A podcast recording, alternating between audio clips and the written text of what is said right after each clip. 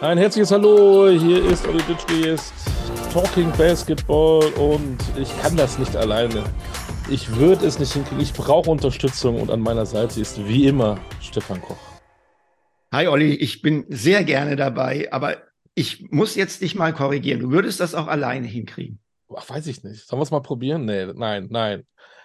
Wenn du mein Händchen hältst, dann fühle ich mich wohler und dann bin ich sicherer. Na gut, dann bleiben wir dabei. Heute sind wir als Kommissare unterwegs. Wir versuchen, auf die Schliche zu kommen. Wir wollen Geheimnisse rauskriegen. Was? Ja, Geheimnisse des Erfolges. Ja, das, das versuchen wir doch immer. In die Provinz. Ach. Ja, oder nicht? Ja, ja, natürlich geht es natürlich geht's auch um, um, um Aktuelles. Aber das Erste, was mir eingefallen ist, ist, das glaube ich, unser heutiger Gast, der jüngste ist, den wir je hatten. Ich glaube, der bislang jüngste war Justus Hollertz. Und ähm, ich glaube, der heutige Gast ist der jüngste, den wir bislang hatten. Kann sein, obwohl, äh, wenn ich ihn mir so angucke, sieht er ein bisschen älter aus als manche andere, die wir schon hatten. Guter Bartwuchs. Ja, ja, er, er, er, hat, er, er hat halt einen beeindruckenden Bart, ja. Und noch was, vielleicht kommen da welche drauf. Ich habe mal eben mal gegoogelt beim Tessin Kaffee, ähm, wenn man seinen Namen googelt, kommt man auf holländische Lakritz- und Fruchtgummi-Unternehmen. Sehr spannend. Echt? Vielleicht, vielleicht weiß er davon gar nichts und könnte sofort mit dem Basketball aufhören, weil er steinreicher Unternehmer sein könnte. Ja, erb, erbmäßig und so. Lakritz und Fruchtgummis. Was genau das Richtige für einen Sportler. Ja, ja, genau. Genau. Aber ja, dann frag doch mal die Frage der Fragen, Stefan. Genau, die Frage der Fragen. Lieber Gast, hast du einen zweiten Vornamen? Ja. Verrätst du ihn auch? Mein zweiter Vorname ist David. Okay. Okay. So, und unser Gast kommt aus dem Nordwesten der Republik, äh, hat schon mal in einem, oder ist in einem aufständischen gallischen Basketballdorf groß geworden und lebt jetzt siebenundzwanzig Autokilometer entfernt und spielt dort in einem anderen aufständischen gallischen Basketballdorf. Und jetzt fragen wir ihn einfach mal. Lieber Gast, wer bist du? Ich bin Luc van Slooten und ich äh, spiele bei RASTA Vechta. Ja, Luc, schön, dass du dir Zeit mit uns nimmst. Ähm, obwohl du in Quakenbrück aufgewachsen bist, hast du ja erstmal Fußball gespielt. Wie dürfen wir uns den Kicker Luc van Slooten vorstellen? Der Kicker Luc van Slooten äh, war aufgrund seiner Größe äh, immer der Torwart. Also Äh, im Feld lief da nicht viel, aber dafür habe ich die Bälle hinten rausgekratzt. Wie groß Echt? warst du denn in deiner Fußballkarriere schon als, als Kind, als Jugendlicher? Äh, ich war schon immer, immer deutlich größer als die anderen. Also ich, ich glaube, in der zweiten, dritten Klasse war ich dann schon über eins fünfzig. Also ich war schon ja, schnell wirklich groß, sagen wir mal so. Hattest du ein Torwart-Idol? Ich könnte jetzt die Familienkarte spielen und meinen Papa sagen. Der war nämlich auch früher Torwart. Sonst, ich glaube, also so richtig Idole damals im Fußball hatte ich nicht, weil ich nie, nie beim Fußball gedacht hätte, dass ich irgendwie äh, höherklassig spielen könnte, sondern das halt deutlich mehr als Hobby gemacht habe als Basketball. Basketball wurde dann halt irgendwann ja mehr zum Beruf dann auch. Ähm, und weil mir Basketball einfach besser gefallen hat, habe ich dann Basketball angefangen, ne? Ich muss ja noch eine Frage stellen, weil wir waren schnell weg mit den Namen. Normalerweise ähm, haken wir da ein bisschen nach. Ich finde ja deinen Namen ja, ich will nicht sagen exotisch, aber nicht unbedingt deutsch. Bist du mal den Stammbaum durchgegangen? Habt ihr irgendwo holländische Wurzel? Äh, holländische Wurzel. Das könnte ja auch niederländisch sein, ne? Ja, aber ich, ähm, also ich weiß nicht ganz genau, welcher von den Vorfahren ähm, den holländischen Namen nach Deutschland gebracht hat tatsächlich. Und das okay. mit den Fruchtgummis und Lakritz wusstest du nicht? Doch, das wusste ich schon. Schon mal probiert? Ja, schon mal probiert, ähm, aber nicht, nicht allzu häufig tatsächlich. Ich glaube, meine, meine Mutter hat das irgendwann mal gefunden und fand das halt ganz lustig. Und seitdem äh, kennen, kennen wir das halt auch, aber nie wirklich ähm, was davon gekauft. Du, du hast ja äh, gesagt, du hast dann Basketball gespielt, einfach weil du eine größere Perspektive gesehen hast, weil dir es auch mehr Spaß gemacht hat. Und du bist ja eigentlich ganz, ganz schnell durch die Decke gegangen. Ist bei dir in deiner Laufbahn, ich meine, du bist jetzt erst einundzwanzig und dann blickt man natürlich noch nicht zurück im eigentlichen Sinne, aber ist bei dir in deiner frühen Jugend vielleicht manches zu früh und zu schnell passiert? Ja, ich denke schon. Natürlich auch auch da wieder größenbedingt hatte ich natürlich schnell Vorteile, ähm, war größer, aber war auch genauso schnell wie die anderen immer oder vielleicht auch sogar schneller. Habe dann halt direkt immer mit den Älteren gespielt, also immer mit zwei, drei Jahre Älteren ähm, trainiert und auch gespielt und äh, relativ schnell dann mit, ich glaube dreizehn war es, zu dem Zeitpunkt dann in der J B B L schon äh, vertreten gewesen und ähm, kaum wirklich Jugendspiele gemacht, also was heißt kaum, aber ähm, weniger als wahrscheinlich jeder andere. Ähm, ich habe ein ganzes Jahr M B B L gespielt, als ich in meinem letzten J B B L-Jahr war eigentlich. Ähm, und danach immer nur so vereinzelt, weil ich dann schon voll, voll profimäßig bei der Pro A und äh, dann, als wir aufgestiegen sind, B B L zwei Jahre mitgemacht habe. Also das ging alles sehr, sehr schnell. Ähm, das war alles, bevor ich achtzehn, überhaupt achtzehn Jahre alt war. Und ich glaube auch, dass ich natürlich dadurch viel lernen konnte, aber auch nicht unbedingt genug. Ich glaube, dass mir da trotzdem dann noch was fehlt irgendwo. Sich, sich richtig reinzuklinken in den, in den Profibereich ist natürlich dann auch nicht einfach. Aber ich glaube, an sich hätte ich gerne noch ein paar Jahre, was heißt paar Jahre, aber ein paar mehr Spiele gegen auch vielleicht Gleichaltrige gemacht und äh, in, in meinem Jahrgang. Ähm, ich habe auch damals für die Nationalmannschaft schon mit den Älteren gespielt. Also ähm, ich war genau. da schon... Äh, du, du hast dann, das muss man sich mal vorstellen, du hast deine erste E M mit vierzehn gespielt. Ja. ja? Äh, also da warst du bei den Älteren dabei. Als ihr das, das Albert-Schweitzer-Turnier gespielt habt, hast du auch wieder mit Jungs gespielt, die zwei Jahre älter waren als du. Also selbst international, das ist ja ein Riesending, äh, im, auf national, also das auf nationalem Niveau zu machen, das ist ja eine Sache. Aber international mit Jungs zu spielen, die zwei Jahre älter sind zu diesem Zeitpunkt, du hast jetzt so ein bisschen... beschrieben, was du so ein bisschen als Nachteile dessen empfunden hast. Was waren denn aus deiner Sicht die Vorteile? Ich meine, die Vorteile für mich war, ich konnte mich sehr schnell an die, an die Physis gewöhnen, ähm, wodurch ich dann, wenn ich dann mal woanders gespielt habe, ich habe natürlich auch viele Spiele dann für, für zweite Teams gemacht, äh, für, für Rasta und auch in, in Braunschweig habe ich dann auch ein, zwei gemacht, dass ich da halt einfach physische Vorteile hatte oder zumindest wusste, wie man mit welchen physischen Spielweisen umgeht ähm, und dann halt auch von ganz vielen Spielern einfach kleine Tricks ähm, abgeguckt, wie man sich besser frei macht, äh, was man in bestimmten Situationen machen kann. Das in, in meinem Alter jetzt schon so zu wissen, ist, glaube ich, ein riesen Vorteil ähm, gewesen von denen. Mittlerweile ist es ja mein siebtes Profijahr, was ich, was ich jetzt anfange. Wahnsinn, ähm, mit einundzwanzig fängst äh, du dein siebtes Profijahr an. Ja. Ich, ich glaube, das ist ein komplettes Alleinstellungsmerkmal in Deutschland. Ja, also wie gesagt, also ein Drittel meines Lebens spiele ich jetzt im Profibereich und da lerne ich natürlich also jedes Jahr von irgendeinem Spieler was Neues. Also ich habe mit so vielen guten Spielern schon zusammengespielt ähm, und die verschiedene Spielweisen haben, ähm, zum Beispiel einen Braden Hobbs, einen, einen T J Bray, die halt überragende Passgeber sind und auch scoren können, die einfach alles, alles anders sehen als manche manch anderer Mensch, aber auch die Leute, die dann über die Screens kommen, wo ich mir dann abgucken kann, okay, wie kriegen die auf einmal so viel Platz zwischen sich und ihren Verteidiger, um dann ähm, über den Screen zu laufen. Also da, das, das ist halt ein Riesenvorteil gewesen, wenn man das damals schon mit vierzehn, fünfzehn das halt alles mitbekommt. Und von wem hast du dir das meiste abgeschaut? Von den Jungs, mit denen du zusammengespielt hast? Ich würde jetzt einfach mal behaupten, von, von T J, Austin Hollins, Josh Young, so in meiner Fechterzeit damals. Und in Braunschweig, ich meine, ich habe immer, die Teams waren immer sehr jung. Da sind natürlich alle auf, auf, den, auf dem Pfad, mehr herauszufinden und lernen zu wollen. Ähm, aber ich glaube auch da, ich meine, ein, ein Karim Jallo damals, der natürlich eine extrem gute Saison gespielt hat, sich da Sachen abzugucken, wie der besonders mit seinem Drive natürlich extrem effizient ist. Aber auch dann Leute wie, wie Robin Mays, der auch unfassbar viel Erfahrung hat, auch international, mir da Sachen abgeguckt. Und wie gesagt, Braden Hobbs, der halt wahrscheinlich die, mit die meiste Erfahrung und einer der besten Point Guards war, die, die die B B L wahrscheinlich je gesehen hat, habe ich mir von denen wahrscheinlich am meisten abgeguckt.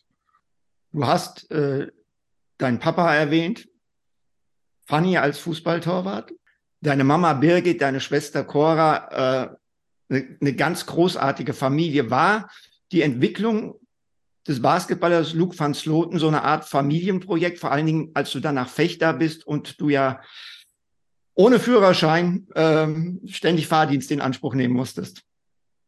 Ja, Fahrdienst musste ich nicht immer in Anspruch nehmen. Ich hatte ja mein, mein Fahrrad. Ähm, wo, äh, Wind und Wetter hat dann das Fahrrad auch äh, die Wege gemacht. Ähm, Was denn? Du, du bist von Quakenbrück nach Fechter auch mit dem Fahrrad gefahren? Nein, ich meine zur Halle. Zur Halle ja, gehen. Okay.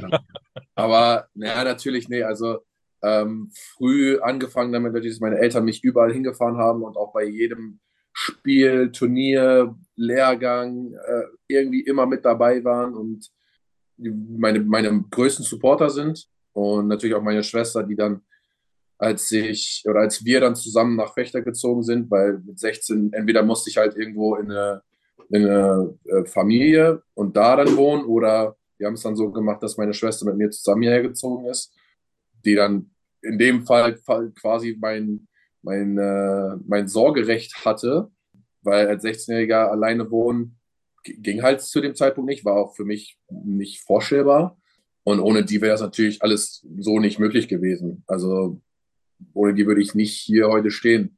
Ähm, besonders auch was für eine oder was für ein Vertrauen sie mir geben und wie gesagt, der Support, den, den sie wirklich bei jedem Spiel und auch nach, nach jedem Training und so mir, mir gegeben haben, ähm, das war schon, war schon was äh, Besonderes oder ist was Besonderes.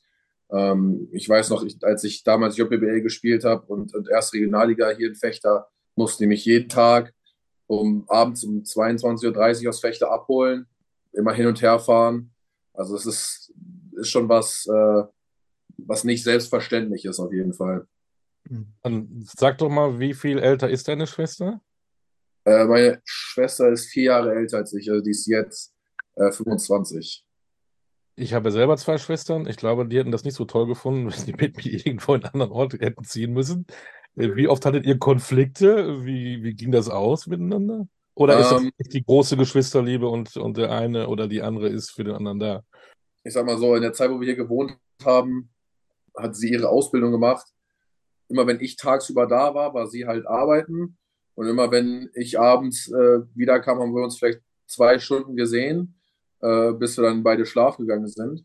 Und dann war sie morgens früh weg. Ich hatte tagsüber Training, beziehungsweise Training, dann war sie halt tagsüber nicht da.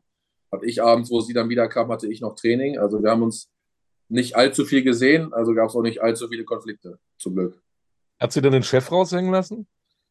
Nee, überhaupt nicht. Also ähm, das war nicht so, dass, dass sie mir hier und da immer wieder was sagen musste, wie es laufen muss oder wie wir was machen müssen. Ähm, das war sehr, äh, sehr konfliktlos und sehr harmonisch, muss ich, also würde ich sagen. Meine Schwester könnte natürlich wieder komplett was anderes sagen, aber ähm, so hat sich das für mich auf jeden Fall angefühlt. Dann noch eine andere Frage. Stefan hat es eben erzählt, du warst ja basketballerisch, hast du immer mit Älteren zu tun gehabt. Äh, warst du komplett in deiner Freizeit nur auf dem Basketballcourt? Hattest du denn auch Freizeit? Hattest du da Freunde? Waren die in deinem gleichen Alter oder wie kann man sich das vorstellen? Also als ich hier war ähm, und hier gewohnt habe, die zwei Jahre, mit meiner Schwester, da gab es für mich eigentlich nichts anderes. Das einzige andere, was ich gemacht habe, war äh, nebenbei noch irgendwie die, die Fahrschule. Aber sonst, wie gesagt, meine, meine, meine Freunde gingen ja noch alle zur Schule. Ich bin ja nicht mehr zur Schule gegangen. Meine Freundin, äh, meine Freunde waren alle noch bei der Schule und halt eine halbe Stunde weg und keiner von uns konnte Auto fahren. Das heißt, Freunde sehen war halt immer relativ schwierig. Ähm, also in der Woche und dann am Wochenende hast du halt immer zwei Spiele gehabt irgendwie. Bist halt nur unterwegs. Also in den, in den zwei Jahren gab es äh, relativ, relativ selten die Möglichkeit, irgendwie meine, meine Freunde aus Quakenbrück zumindest zu sehen. Natürlich, hier in Fechter habe ich mich, habe ich dann mit den, mit den Teamkollegen auch ab und zu mal was gemacht. Aber ähm, ja, Quakenbrück, äh, da die, die Leute zu besuchen, war, war schon schwieriger. Aber war es trotzdem eine Entscheidung, die alternativlos war, von Quakenbrück nach Fechter zu gehen? Oder hast du so ein bisschen gezuckt und gezögert, als das, äh, als das anstand? Äh, gezögert habe ich nicht eine Sekunde. Also für mich war das relativ klar, dass ich nach der, nach der zehnten Klasse dann mich auf Basketball konzentrieren will. Die einzige Möglichkeit dann dafür war halt, war halt nach Fechter zu kommen. Ähm, ich meine, ich hätte mich auch ein Jahr vorher dafür entscheiden können, in Quakenbrück in der Pro B äh, einen Schritt zu machen und zu spielen. Aber ich wollte, wollte die größere Herausforderung dann mit der Pro A. Und äh, für mich war das, also ich habe das nicht einmal hinterfragt oder äh, bereut oder was auch immer. Für mich kam nie was anderes in Frage, als nach Fechter zu gehen und äh, da dann zu wohnen. Äh, wie war dann natürlich dann eine andere Frage, und äh, dass das dann mit meiner Schwester so geklappt hat, äh, war natürlich für mich an sich das äh, Best-Case-Szenario. Ist dieses Ziel für dich eigentlich entstanden, dass du gesagt hast irgendwann, ich will diesen Weg gehen? Du musstest ja irgendwie einen Impuls gehabt haben. Also für mich hat Basketball einfach immer unfassbar viel Spaß gemacht. Ähm, natürlich, wenn du gut bist, dann macht es noch mehr Spaß.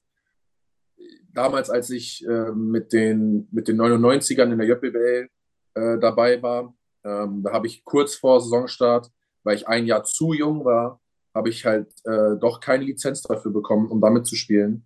War aber trotzdem jedes Spiel dabei, weil ich es einfach so, so geliebt habe, dabei zu sein, ähm, mein Team zu unterstützen. Da war so für mich der, der Punkt, okay, ich, ich will das halt, ich will auch selber spielen, und, und es wurde immer besser. Und natürlich, wie gesagt, wir haben, wir haben Spiele gewonnen, wir haben, äh, waren einfach extrem gut. Dann, dann kam noch dazu, dass ich dann mit vierzehn, wie gesagt, meine erste E M gespielt habe, äh, mit fünfzehn ein Albert-Schweitzer-Turnier auch. Dann war es für mich eigentlich relativ, relativ klar und, und in Stein gemeißelt fast, dass ich, dass ich Basketballprofi werden will, weil ich einfach so viel Spaß daran habe. Ich meine, jeder, der, der seinen Job macht, sollte, sollte Spaß daran haben. Und ich bin zum Glück, äh, ich habe das Glück, dass, dass ich Basketball als Beruf machen kann. Und das war für mich, da gab es keine, keine zwei Fragen, äh, warum oder ob ich das machen sollte oder ob ich vielleicht sogar erst noch die Schule zu Ende machen sollte, sondern ich habe gesagt, okay, ich will, äh, will mich voll darauf konzentrieren und, und da alles reinstecken, um, um, um das Beste dann rauszuholen. Du bist nach Fechter gegangen. Du hast aber schon international für jede Menge Aufsehen gesorgt. Wir haben gesagt, mit vierzehn schon die E M gespielt. Du warst äh, Spieler des Jahres in der J B B L, als du jüngerer Jahrgang warst. Du hast mit sechzehn das Albert-Schweitzer-Turnier gewonnen. Reden wir vielleicht gleich nochmal drüber. Es gab auch Interesse aus dem Ausland. Ähm, du hast dir was in Spanien angeguckt. Ähm, warum ist das letztendlich nichts geworden? Warum hast du dich dagegen entschieden?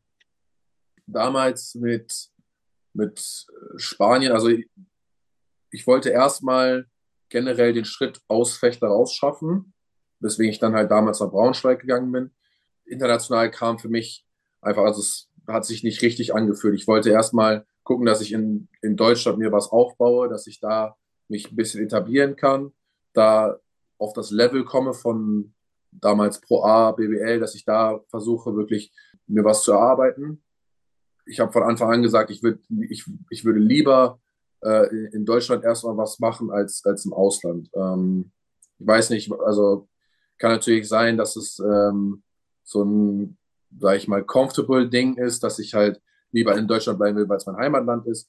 Aber auch damals mit sechzehn, siebzehn äh, kam das für mich noch nicht in Frage. Es war mir zu früh und, und zu weit weg. Heute denke ich da ein bisschen anders vielleicht drüber. Aber damals war es einfach, ähm, was für mich nicht, ich konnte mir das nicht vorstellen, irgendwie so weit weg zu gehen.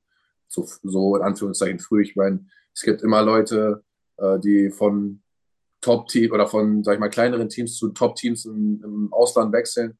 Aber für mich kam das damals nicht wirklich in Frage.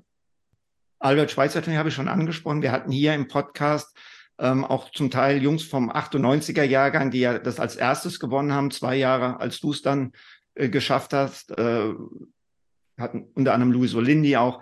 Die haben alle gesagt, oh, das war was ganz Besonderes. War es für dich das letztendlich auch? Auf jeden Fall. Also ich würde sagen, abgesehen von meinem ähm, A-Nazio-Debüt, Ähm, ist das der beste Moment, den ich ähm, für die deutsche Nationalmannschaft gespielt habe, das beste Turnier.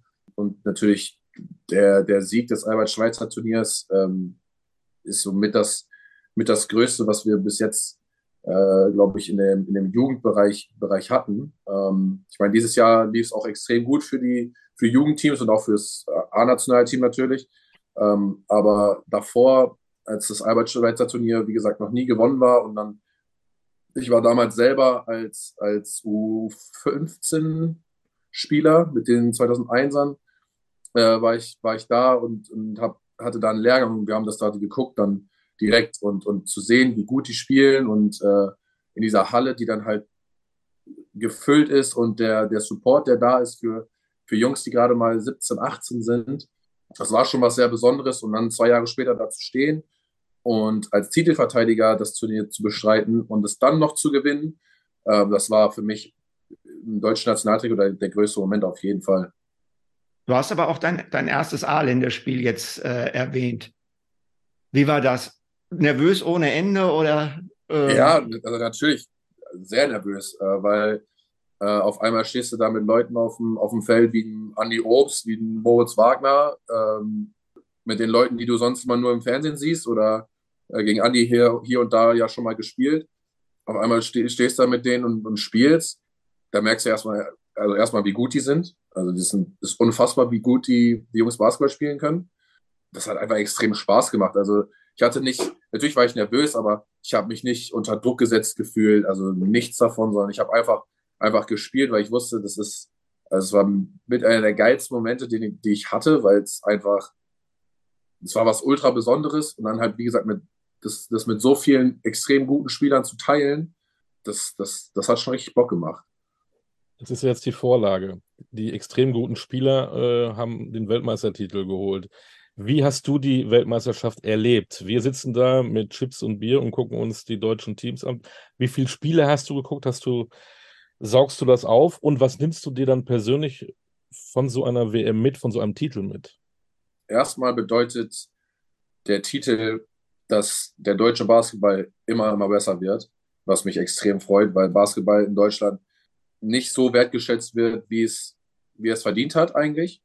Ich konnte die Spiele, also ich mal, die Hälfte der Spiele konnte ich ordentlich gucken. Ähm, die Spiele, die mal meistens so morgens waren, so um neun, zehn Uhr, war halt schwer, weil wir halt auch mit, selber mitten in der Preseason waren. Ab der Zwischenrunde, also ich glaube, ich habe kein Vorrundenspiel gucken können. Äh, ich glaube, ab der Zwischenrunde, als sie gegen Slowenien haben sie ja, glaube ich, gespielt. Äh, ich glaube, ab dem Spiel habe ich jedes Spiel Ähm, konnte ich ganz gucken oder habe es mir halt zumindest danach nochmal angeguckt, wenn ich irgendwas verpasst habe. Aber ich fand es einfach unfassbar, wie, wie sie wirklich gegen jedes Team einfach ihr Ding gemacht haben. Also es gab meiner Meinung nach nie einen Zeitpunkt, wo die extrem panisch wurden oder so. Die Energie und die Emotionen, die sie da reingesteckt haben, mit Dennis auch einen mega Anführer gehabt. Also besseren hätte man sich, glaube ich, für die W M nicht wünschen können.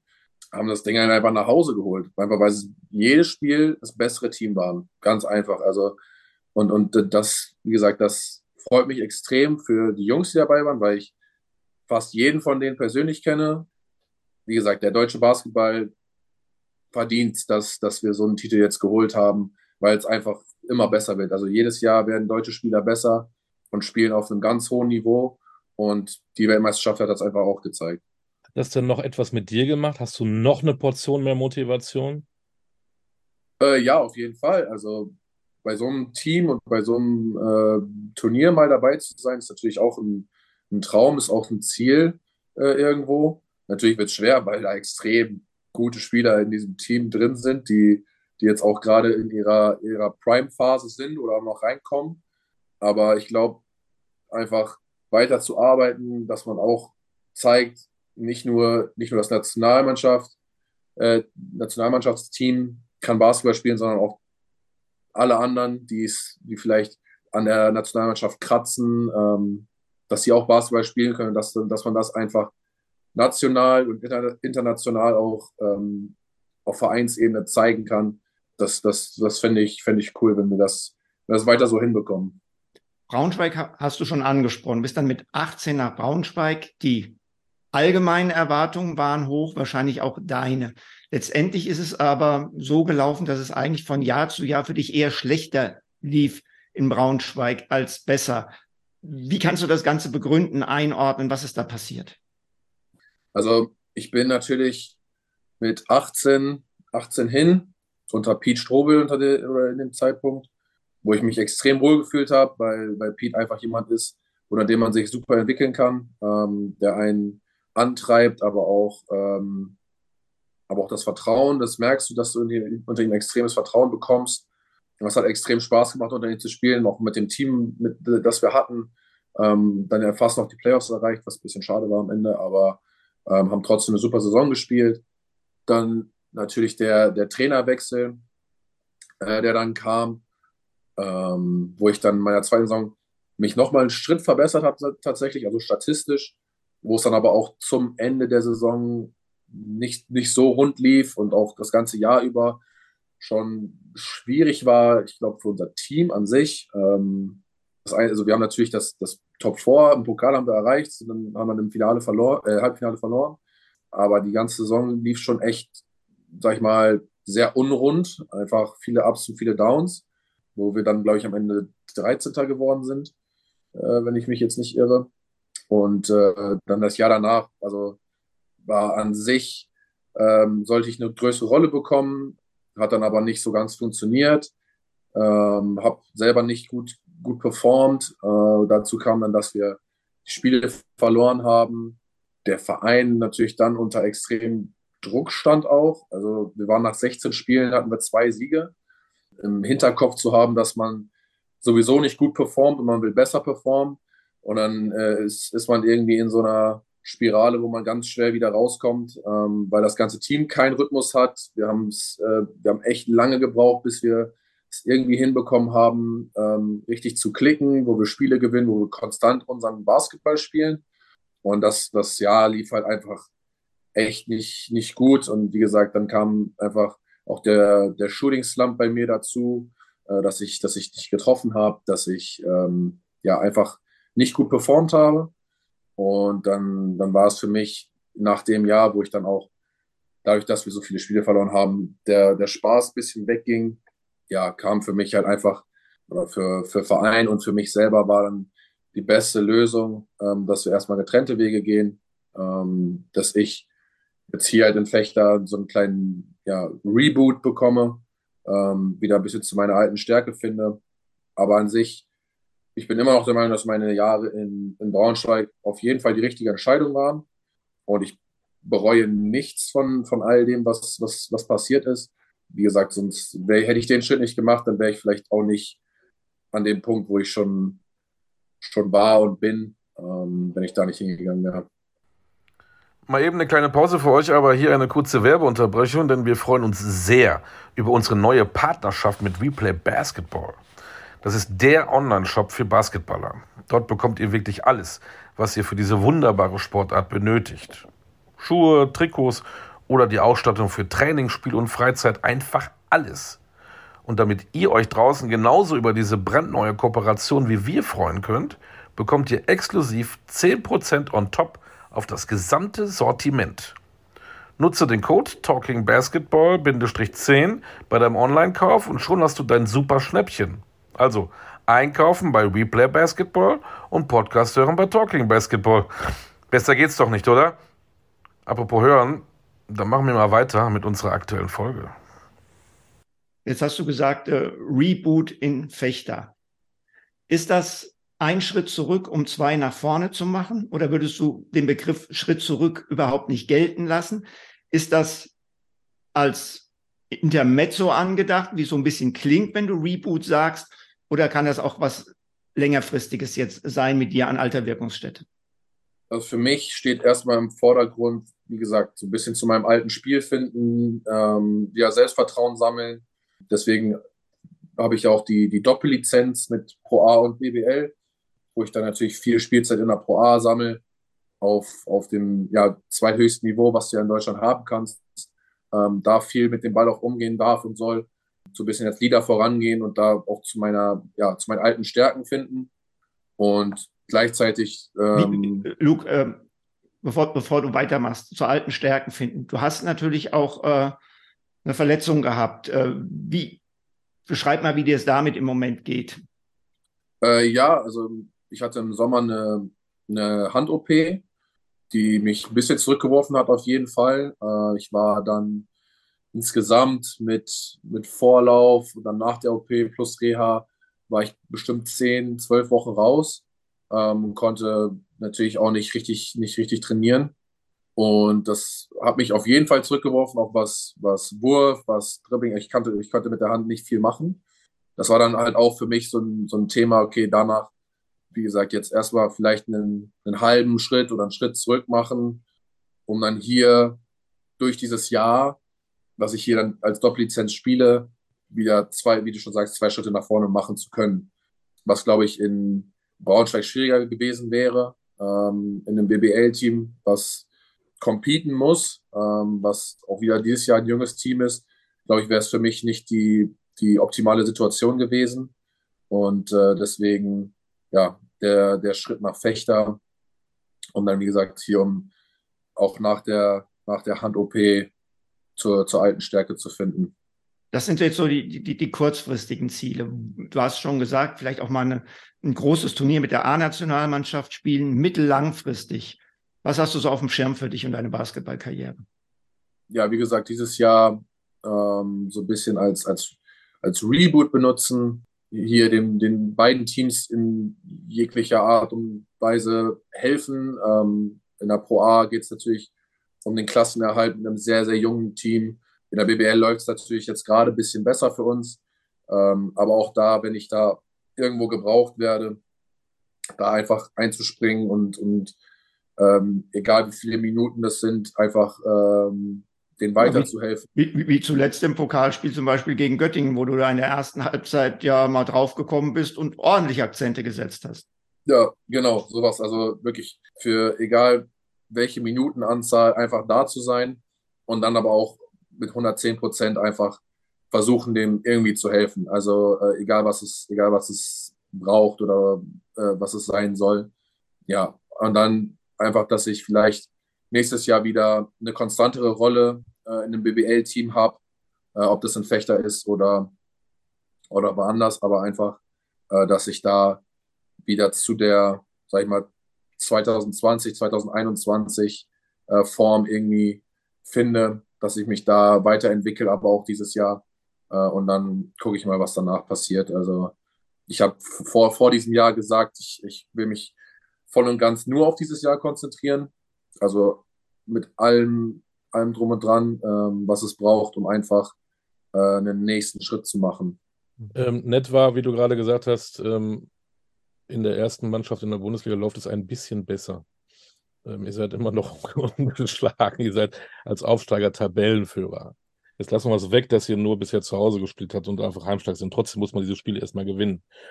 Wenn man dann den Kader sieht, sind da sechs Spieler, die noch jünger sind als du. Die sind siebzehn, achtzehn, neunzehn. Du bist ja, das muss man sich mal vorstellen, du hast hundertzwanzig Spiele schon gemacht mit einundzwanzig. Ähm, wie kannst du denen denn außerhalb des, des Courts, also nicht während des Spiels, auch helfen? Weil du ja auch so viel erlebt hast in deiner Jugend. Wollen die auch deinen Ratschlag? Ob sie den wollen, weiß ich nicht. Aber hier und da... Äh, Machst du Zwangsberatung oder was?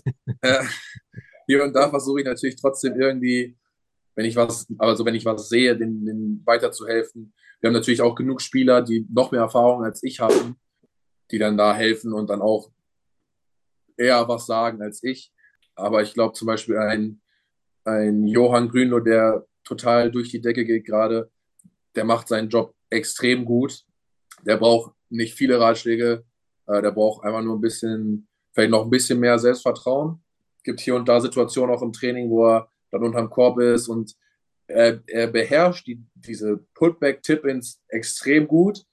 Aber er muss, er muss einfach mal mit einem Dank hochgehen. Also Muss dann, darf da auch aggressiver sein, aber was soll, was soll ich da schon sagen? Also der, der Junge averaged sieben Punkte, acht Rebounds und vier Offensiv-Rebounds oder so.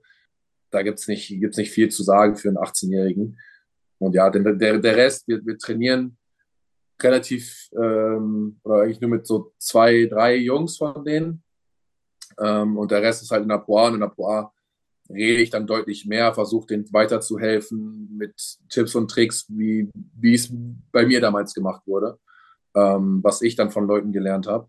Äh, aber die Jungs sind auch alle extrem schlau, also die spielen mit einem mit einem unfassbaren Selbstvertrauen ähm, und mit einer Selbstverständlichkeit, die man es nicht von, von siebzehn, achtzehn, neunzehnjährigen erwarten würde oder sollte äh, auf dem Level. Da sind wir ja journalistisch unterwegs, dieses Geheimnis des Erfolges, dass ihr auf einmal als Aufsteiger Nummer eins seid, die Spiele im Pokal gewinnt.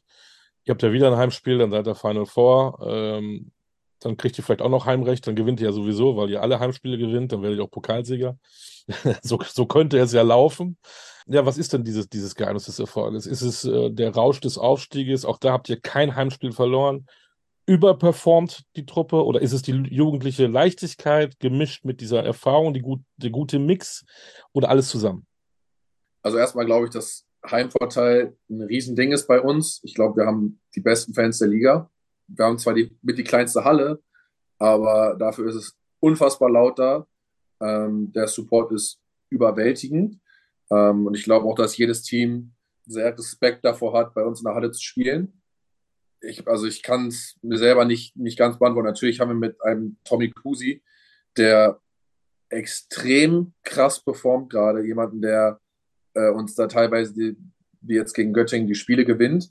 Aber es kann, je, jeden Tag kann das jemand anderes sein. Ich glaube einfach diese Ausgeglichenheit mit Ballbewegung und ähm, wenig Turnover ähm, ist, glaube ich, so das Rezept zu unserem, sag ich mal, statistischen Erfolg. Und sonst, ja, einfach die, die Teamchemie stimmt. Wir haben unfassbar viel Spaß im Training. Ähm, wir ha- arbeiten sehr hart und gibt nicht viel... gibt nicht großes Erfolgsrezept, so das ist alles, was wir, was wir tun. Und dann, wie gesagt, wir spielen einfach mit viel Selbstvertrauen, lassen uns nicht irgendwie von irgendjemandem unterkriegen. Wir haben natürlich Respekt vor den Gegnern, aber wir wissen auch selber, wie gut wir sind. Ja, und dann gehen wir einfach in, in die Spiele und, und spielen unser Spiel. Also wir lassen, wir versuchen uns nicht von den, von den Gegnern irgendwie zu einem anderen Spiel zwingen zu lassen, sondern Wir spielen, wir spielen Rasta Basketball und äh, bis jetzt funktioniert das halt. Jetzt habe ich gerade eine Frage im Kopf und weiß ganz genau, wie die Antwort ist. Ich wollte fragen, wohin kann das führen? Da wirst du sagen, weiß ich nicht, wir denken nur von Spiel zu Spiel. Also, ja, natürlich, politisch korrekte Antwort natürlich. Aber ich glaube, wenn wir so weiterspielen, ähm, wie gesagt, wie du schon sagst, wir haben jetzt ein, noch ein äh, Heimspiel im Pokal zu Hause gegen Bamberg. Bamberg haben wir halt auch schon geschlagen. Ich bin, ich, ich gehe in dieses Spiel extrem confident rein, dass wir das gewinnen werden. Aber ja, die politisch korrekte Antwort ist, wir denken von Spiel zu Spiel, wir müssen jeden Gegner respektieren und nicht unterschätzen. Ja, das ist, also mehr, mehr kann ich da auch nicht zu sagen. Aber ich glaube, wenn wir so weiterspielen, dann kann es noch einige, einige Plätze nach oben gehen. Vom ersten Oder Platz noch einige nach oben. Wie soll das funktionieren? Platz, aber einige Plätze vom Power-Ranking, was wir bekommen haben. Okay. Kurve, Kurve gekriegt. Jetzt haben wir viel über Basketball schon mal wo geredet. Ste- wo, wo steht ihr denn im Power-Ranking? Ganz kurz, wo steht ihr denn im Power-Ranking? Im Power-Ranking stehen wir auf der zwölf. Okay. Ich glaube, glaub, wir können auf jeden Fall besser abschneiden, wenn wir so weiterspielen. Äh, Klopf auf Holz, aber ja. äh, und wenn, wenn alle gesund bleiben, deswegen, ich glaube, mit unserem Basketball kann es Also unser Basketball kann uns, ähm, glaube ich, weiterbringen, als wir, als wir alle denken. Liebe Menschen da draußen, wenn ihr geilen Basketball sehen wollt mit einer unfassbaren Partystimmung, geht nach Fechter. Aber jetzt müssen wir äh, als Tourismusbeauftragten ähm, Luc van Slooten mal fragen, was kann ich eigentlich noch in Fechter machen, wenn ich nicht äh, zum Basketball gehen möchte? Nicht allzu viel, tatsächlich. Also ähm, Fechter ist halt eine kleine Stadt. Oder in Anführungszeichen kleine Stadt. Ich meine, dreißigtausend, fünfunddreißigtausend Einwohner ist jetzt nichts äh, Überwältigendes. Ich meine, im Gegensatz zu Fahrburg ist natürlich riesig. Ich glaube, ich glaub, dass ja, das, gro- das große Highlight ist, sind hier die Basketballspiele. Das ist halt einfach so. Also, wenn du in die Stadt reinfährst, ist da ein Riesenschild, da steht Basketballstadt Fechter. Also, der, der Basketball wird hier zelebriert wie, wie nichts anderes. Außer der äh, Stoppelmarkt. Der Stoppelmarkt ist vielleicht noch ein Stück größer als Basketball hier, ähm, aber der ist nur eine Woche im Jahr und Basketball ist ähm, ne, vierunddreißig, fünfunddreißig Wochen im Jahr. Für die Kollegen aus Garmisch, das ist so, ein, so eine große Kirmes, ne? Also, das ist eine, ja. Ist euch noch größer als die Wiesen, ne? Ein großer Jahrmarkt ist das. Ein großer, ein großer Jahrmarkt. Gibt es eigentlich ähm, Fußball im Fechter? Ich wüsste gar nicht, wo spielt denn da der höchste? Äh, ja, es gibt den VfL Eute.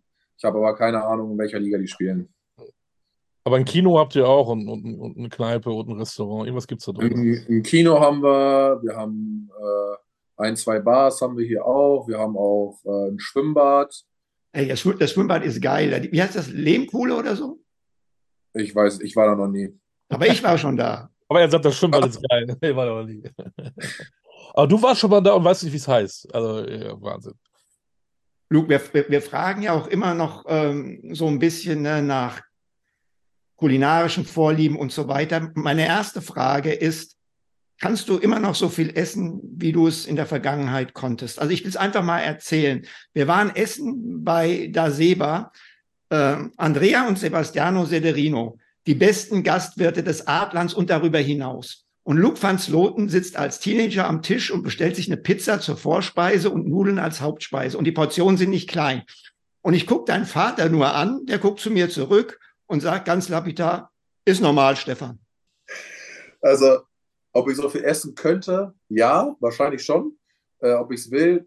Eher weniger. Also äh, Ernährung ist bei mir tatsächlich auch ein, ein Thema geworden über die letzten Jahre, äh, was ich ein bisschen, bisschen ernster genommen habe, als ich es damals getan habe. Aber ja, so viel kann ich noch essen, werde ich aber wahrscheinlich nicht mehr an einem Stück. Du hast ja gesagt, äh, deine Mama, Birgit, deine Schwester Cora, haben die dich eigentlich immer verpflegt oder kannst du auch selbst kochen oder hast du das dann vielleicht mal in Braunschweig gelernt? Natürlich, als ich zu Hause gewohnt habe, hat meine Mutter immer für, für uns gekocht. Meine Schwester hat dann tatsächlich in Fechter, als wir hier waren, auch abends fast immer gekocht. Also natürlich nicht irgendwie Fünf-Gänge-Menü, aber ähm, halt das was, das, was da war. Und das war halt auch immer äh, gut geschmeckt. Wobei jetzt auch nicht mega ungesund. Weil da wurde auch schon drauf geachtet. Und dann natürlich in Braunschweig hatten wir dann mit, äh, der, mit der Essenskette Dean und David äh, eine Kooperation. Jetzt red doch nicht im heißen Brei rum. Sag doch einfach, nein, ich kann nicht kochen. Nee, pass auf, pass auf, das ist ja wichtig. Du kriegst noch ähm, eine Kurve, okay. Wo ich dann... Wo ich dann Salat äh, warm gemacht. wo, ich, wo ich mir dann halt ähm, eigentlich jeden Tag, konnte man sich da halt ähm, eine Bowl holen, ne, mit, mit Reis, Salat, ähm, mit Hähnchen und all dem drum und dran. Aber ähm, in der Zeit in Braunschweig ähm, habe ich auch kochen gelernt. Also es ist jetzt nicht so, dass ich gar nicht kochen kann. Natürlich bin ich nicht ein Sternechef irgendwie, aber äh, so, dass ich, dass ich weiß, was, was mir gut tut und was, was halt nicht. Kann nicht jeder ähm, ein man, Koch sein wie ich? Ja, also es ist, ist, ist, ist ja im Endeffekt ist es ja nicht schwer. Reicht halt für, für, für einen Sportler, ne? Okay. Der eine, der eine trägt den Namen, der andere ist es wirklich, ne? Ja, ja genau. Was ist sonst mit dir? Äh, Musik, Instrumente, äh, was hörst du gerne? Bist du der Kabinen-D J? Hast du eine Gitarre, ein Klavier und eine Trompete zu Hause? Ich habe ich hab ganz früher, also als, als, keine Ahnung, ich weiß gar nicht, wie, wie alt ich da war, habe ich immer mal ähm, Gitarrenstunden genommen, war aber auch relativ schnell wieder vorbei. Musik, ja, wie eigentlich jeder Basketballer, so Hip-Hop-Rap, ähm, Deutsch-Rap, aber ich bin jetzt nicht jemand, der irgendwelche Musikrichtungen gar nicht kann, außer Schlager, da bin ich, da bin ich dann raus. Und äh, Kabinen-D J, ja, wenn ich denn äh, die Musikbox irgendwann, irgendwann mitbringe. Also äh, wir haben noch keine Musikbox in der, in der Kabine, da bin ich für zuständig, dass ich eine dahin bringe.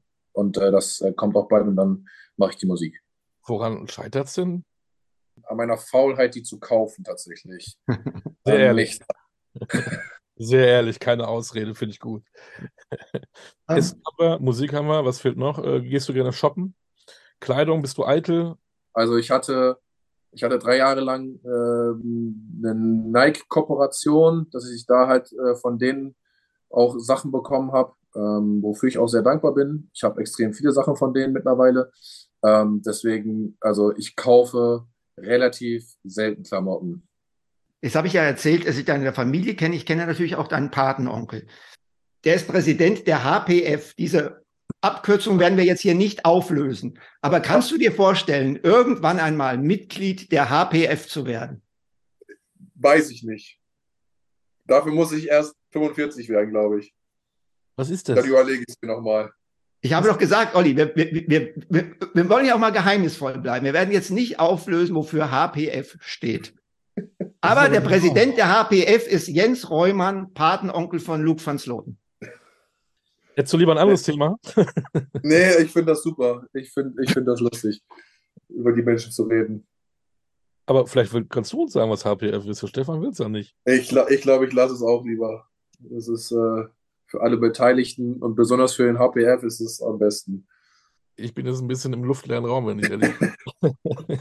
Gut, also ich, ich, ich, ich sag mal so, die H P F werden sicherlich demnächst wieder irgendeine Aktion haben. Ich kann mir vorstellen, aufgrund der Jahreszeit wird es vielleicht ein Grünkohlessen sein. Ja, kann gut sein. Gut, aber, aber dabei belassen wir es dann hier auch. Gerade. Wären wir seriös. Ähm, bist du ein Bücherwurm? Hast du einen Buchtipp für uns? Jetzt, wo die, wo die ich, grauen Tage... Ich lese überhaupt keine Bücher. Also okay. äh, bin ich auch ein bisschen... Also es nervt mich auch ein bisschen, dass ich nicht so jemand bin, der gerne liest, besonders weil meine, meine Schwester und meine äh, Mutter in Büchern versinken. Also das ist unfassbar, wie viel die lesen. Und ich würde auch gern so viel lesen, aber bin ich einfach nicht für gemacht bis jetzt. Also vielleicht kommt das in der, in der Zukunft noch, aber äh, jetzt gerade leider nicht. So, also Kochen ist so lala. Ähm, du holst dir ab und zu mal eine Bowl, haben wir gehört. Ähm, Ähm, Musik hörst du eigentlich alles außer Schlager, aber Gitarre ist im Keller, wenn überhaupt. Ähm, was war das noch? Äh, was habe ich gerade gesagt? Äh, shoppen auch nicht, weil du kriegst ja alles geliefert. Brauchst du auch nicht. Ähm, lesen sowieso nicht. Was ist eigentlich dein Hobby neben Basketball? Ich habe vor... Außer H P F... Da hat er ja gesagt, H P F, da, steigt, Hobby, da steigt er frühestens mit fünfundvierzig ein. Hat er ja, ja wenn H P F mein Hobby wäre, dann mit fünfundvierzig. Okay. Ähm, Und bis dahin? Aber ich habe, boah, jetzt müsste ich, jetzt muss ich überlegen, ich glaube, vor drei Jahren äh, habe ich meine Platzreife im Golf gemacht.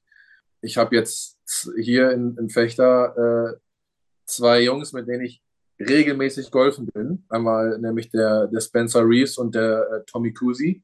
Mit denen bin ich wöchentlich auf jeden Fall auf dem, auf dem Golfplatz unterwegs. Und äh, das ist, das ist ein mega Ausgleich dafür, dass man wirklich sonst den ganzen Tag nur zu Hause oder in der Halle ist. Da auf den Golfplatz zu kommen, das ist, äh, das macht mir extrem viel Spaß und da, äh, da das ist so mein, mein Hobby nebenbei auf jeden Fall. Spiel, spielt ihr um kleinere Beträge? Also ich meine jetzt nicht so, wie Michael Jordan das früher gemacht hat, wenn nee, er golfen spielen, gegangen ist. Äh, wir spielen ein Euro pro Loch. Also äh, okay. wenn wir, wir spielen normalerweise so eigentlich neun, neun Löcher, wenn wir zwischen den Trainings spielen, wenn wir mal einen freien Tag haben, spielen wir auch achtzehn und dann spielen wir pro Loch ein Euro. Du bist ja ein ehrlicher Junge, haben wir festgestellt. Wer ist von euch dreien der bessere Golfer? Spencer. Spencer ist mit, also mit großem Abstand der Beste. Äh, Tommy und ich spielen auch immer zusammen, weil Spencer einfach zu gut ist. Also der, der spielt auch mit, äh, mit seinem Bruder in Amerika den ganzen Sommer. Hat auch schon durch seinen Bruder verschiedene Mega-Kurse gesehen. Ähm, also das ist unfassbar. Gut, das, das, heißt, der, das heißt, der nimmt euch aus, der... zieht euch regelmäßig den Euro aus der Tasche. Der, der zieht uns regelmäßig die Euros aus der Tasche, leider, ja. Da haben wir ein Hobby gefunden, Gott sei Dank. Ja, das ist, aber es ist auch echt, also wie gesagt, ist echt was, echt was Cooles, wo ich auch echt viel Spaß dran habe, auch wenn ich echt nicht gut bin. Also dauert noch, bis ich auf dem Level bin von Spencer. Aber du hast, du hast doch vorhin gesagt, als es um Basketball ging, äh, wenn man gut ist, macht es mehr Spaß. Also wir wissen... warum Olli Basketball keinen Spaß macht oder weniger Spaß macht dann. Aber äh, dir macht es trotzdem Spaß, obwohl du nicht so gut bist. Hast, hast, hast, du, hast du da ein Ziel? Hast du da auch einen Ehrgeiz, dich zu verbessern als, als Competitor, als Sportler? Ja, auf jeden Fall. Weil einfach dieses, dieses Gefühl, den Ball richtig zu treffen und der fliegt so, wie du es willst, ist halt besser, als wenn du ihn irgendwo in den Wald haust und den Ball nie wiederfindest. Und allein die Bälle nicht zu verlieren, ist ein ist ein Riesenziel von mir. Ich habe gestern, haben wir gespielt und ich glaube, ich habe auf neun Löchern, habe ich glaube ich zehn Bälle verloren. Also, und dann, die kosten halt auch Geld. Ne? Das ist jetzt nicht so, dass das jetzt nur aus, aus Spaß ist, sondern Geld verliere ich dann auch noch. Ja, kann man vielleicht verbinden mit Pilze suchen im Wald, dann hast du wieder ein neues Hobby, ist auch ganz schön. Ja. Ja, aber äh, gibt da schlechtes Wetter, Golfen oder, oder auch mit Gummistiefel aus Friesenerz? Ähm, und, äh, ist natürlich jetzt nicht optimales Wetter, aber ähm, an sich, wenn es nicht regnet, ob es jetzt kalt ist, ist gar nicht mal das Problem, aber solange es nicht regnet, kann man eigentlich immer auf den Golfplatz gehen. Dann viel Spaß beim Golfen, aber umso mehr in deiner Berufung, viel Spaß und viel Erfolg beim Basketball. Dankeschön. Komm komplett wieder in die Spur, sowohl mit Hand als auch mit deinen ganzen Skills, wo du da sagst, das ist dein Reboot, da drücken wir alle Daumen dafür.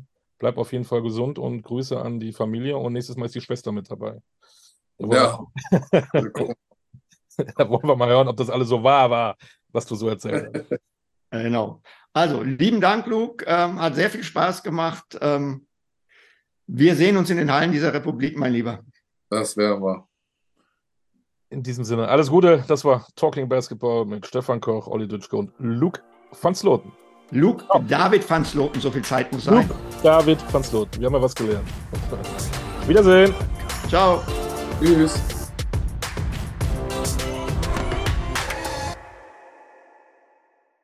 Schatz, ich bin neu verliebt. Was? Da drüben. Das ist er. Aber das ist ein Auto. Ja, eben. Mit ihm habe ich alles richtig gemacht. Wunschauto einfach kaufen, verkaufen oder leasen. Bei Autoscout vierundzwanzig. Alles richtig gemacht. Wie baut man eine harmonische Beziehung zu seinem Hund auf? Puh, gar nicht so leicht. Und deshalb frage ich nach, wie es anderen Hundeeltern gelingt, beziehungsweise wie die daran arbeiten. Bei Iswas Dog reden wir dann drüber. Alle vierzehn Tage neu mit mir, Malte Asmus und unserer Expertin für eine harmonische Mensch-Hund-Beziehung, Melanie Lippisch. Iswas Dog mit Malte Asmus. Überall, wo es Podcasts gibt.